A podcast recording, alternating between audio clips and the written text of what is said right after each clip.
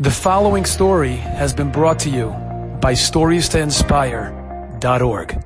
When Rabbi Yashiv Sechet Tzadik Levracha was in the hospital, so he needed uh, on Shabbos they wanted to lane, and uh, so they had just a minyan of people mispalim in the hospital, and they were going to lane in I think in, in Rabbi Yashiv's uh, hospital room or maybe there was a beis medrash. I'm not sure exactly where it took place, but anyway, they asked around the hospital: Is there anyone that's uh, that that's able to lane this Shabbat? Anyone know the parsha?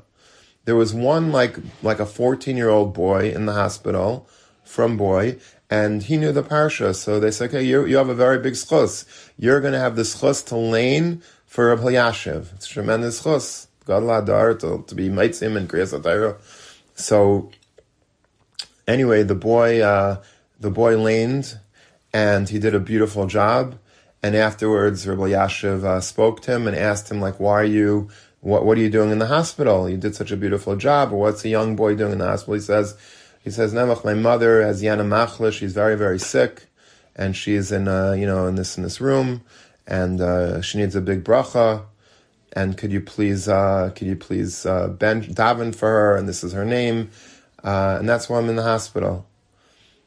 And he said, tell me something like what, or they asked him afterwards, he said like, is this your bar mitzvah parsha? He said, uh, yes. I said, oh, so you laned it last year. So they he, they, he said, well, not exactly. I didn't really lane it last year by my bar mitzvah. I said, well, why not? So you, you learned it, but you didn't lane it? He says, yeah. What happened was that there was some me- mess up in terms of the uh, the gabbai of the shul in his calendar, and we were put down that I was going to be laning that parsha. That was my bar mitzvah parsha. But he also, for some reason, put a different boy in that shul that it was his his bar mitzvah parsha also that he was going to be the one to lane. And so both our families, our extended families, came that Shabbos, and. Um, and all of a sudden we hopped that, you know, we looked at each other and we said, oh, we got a problem here. And, you know, I don't know why they didn't divide the parsha. Apparently that wasn't an option. So this boy said, I'm a vater. I learn, I, I really spent a long time learning how to lane this parsha. And obviously it would mean the world to me to lane it. But I'm not going to be stubborn. I'm not going to be kasha ke'erez. I'm not going to be like this tree that like cannot bend. I want to give in, I want to be mavater, and it's my schus to be able to give up the laning so that the other boy should get the, have the simcha of laning his bar mitzvah parsha after learning it so hard.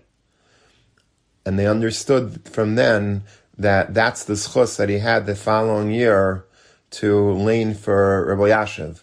Enjoyed this story? Come again. Bring a friend. Stories to inspire.org.